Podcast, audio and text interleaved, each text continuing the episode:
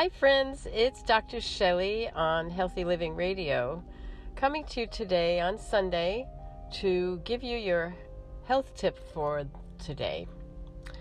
And I want to remind you how important it is to trust your intuition, to follow your heart, even though sometimes it doesn't make sense. Trust it and do it.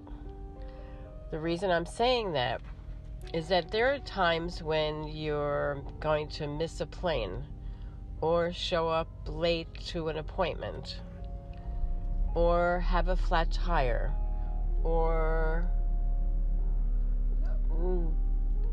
call somebody that you haven't thought of for a long time or that you haven't spoken to for a long time. How many times have you heard that the person that missed the plane survived because the plane crashed? How many times have you heard you were late for an appointment? Like with 9/11, there were several people that were late for work, and actually they survived because they were not in the building when the planes hit the building. If you stop and think of your life, you'll find many, many situations where that are inexplainable. And I had one yesterday. I went to the Miami Zoo, and it was an extremely hot day. It was 105 or 102 in Miami. But for some reason, I was determined to go. I left a couple of hours later, and I usually take the turnpike whenever I'm coming home, south or north, or east or west. And this time I didn't. This time I went to I-95. I didn't understand why I did that, but I did it anyway. And usually I get off at the Linton Boulevard exit. This time I got off at the Congress Avenue exit. Again, none of it made sense. And to make things even more curious, when I got off the exit, I made a right turn on Congress Avenue and pulled off the road to a shoulder because I was compelled to write a Facebook message. Now, I write on Facebook every day. There's nothing ever that's that critical that I have to stop driving and pull off the road. So it was curious, it was strange, but I did it anyway.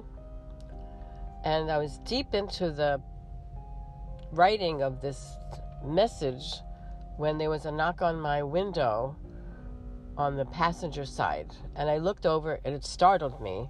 And I looked over, it was a young man who was sweating, who said he needed help and he needed me to call 911. Now, under normal circumstances, many years ago, when our world was not as crazy as it is now, I would have rolled down my window, I would have asked him to come into the car, I would have gone out. I didn't do that, but I did want to help him, but I also wanted to be cautious. So I rolled down my window a bit, and I asked him again to tell me what he needed, what was wrong, and he told me that he felt faint, he felt like he was going to die, that he needed help right away. So, again, because it was such a hot day, I thought maybe he was suffering from heat stroke. So I called 911. They asked me his name and age, and I asked him, and he gave it to me. And they told me to sit in my car, to put the flashing lights on, and that they would be there as soon as possible. In the meantime, while we were waiting, I remembered that I had food and drinks in my cooler that I prepared this morning for my Miami Zoo trip. So I gave him a bottle of water. I gave him some cut-up oranges and grapefruits so that he could raise his blood sugar if he was having a blood sugar issue. So he was hydrated, and he was now having a snack. And I told him to sit down on the corner, on the sidewalk, on the curb, until the paramedics would come. So they did come. I got out of my car at that time. He did explain to them that he thought he was going to die. He was so hot and he was weak and he was fainting and shaking, and that God intervened. That's what he said. He said those words. God intervened and brought this woman here to save my life, referring to me. She was kind enough to give me water and snack until you came. So by listening to him, I heard that he had some type of speech impediment, and it also appeared that he had some type of neurological issue, because when the paramedics asked him for ID, he did not have it, but he did have a piece of paper in his pocket with his address on it. So they took care of him. He was in good hands. They were checking him out, and I left. And when I got home, which was 15 minutes later, I sat and thought about the whole series of circumstances that led me to be at that place at that time. And none of it made sense to me, but I still did it because I trusted that there was a divine purpose in everything. I never accept things on face value. I always look for the lessons, the reasons.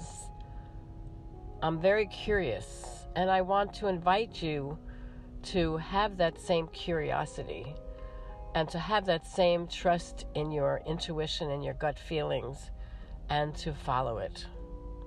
This is Dr. Shelley on Healthy Living Radio saying thank you for listening. Please like and subscribe here.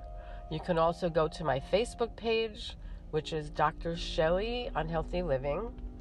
You could visit my website, which is shellyfraden.com, and leave comments, and I'd love to hear from you. Thank you again. Have a great day, and trust your intuition. Love you all. Bye-bye now.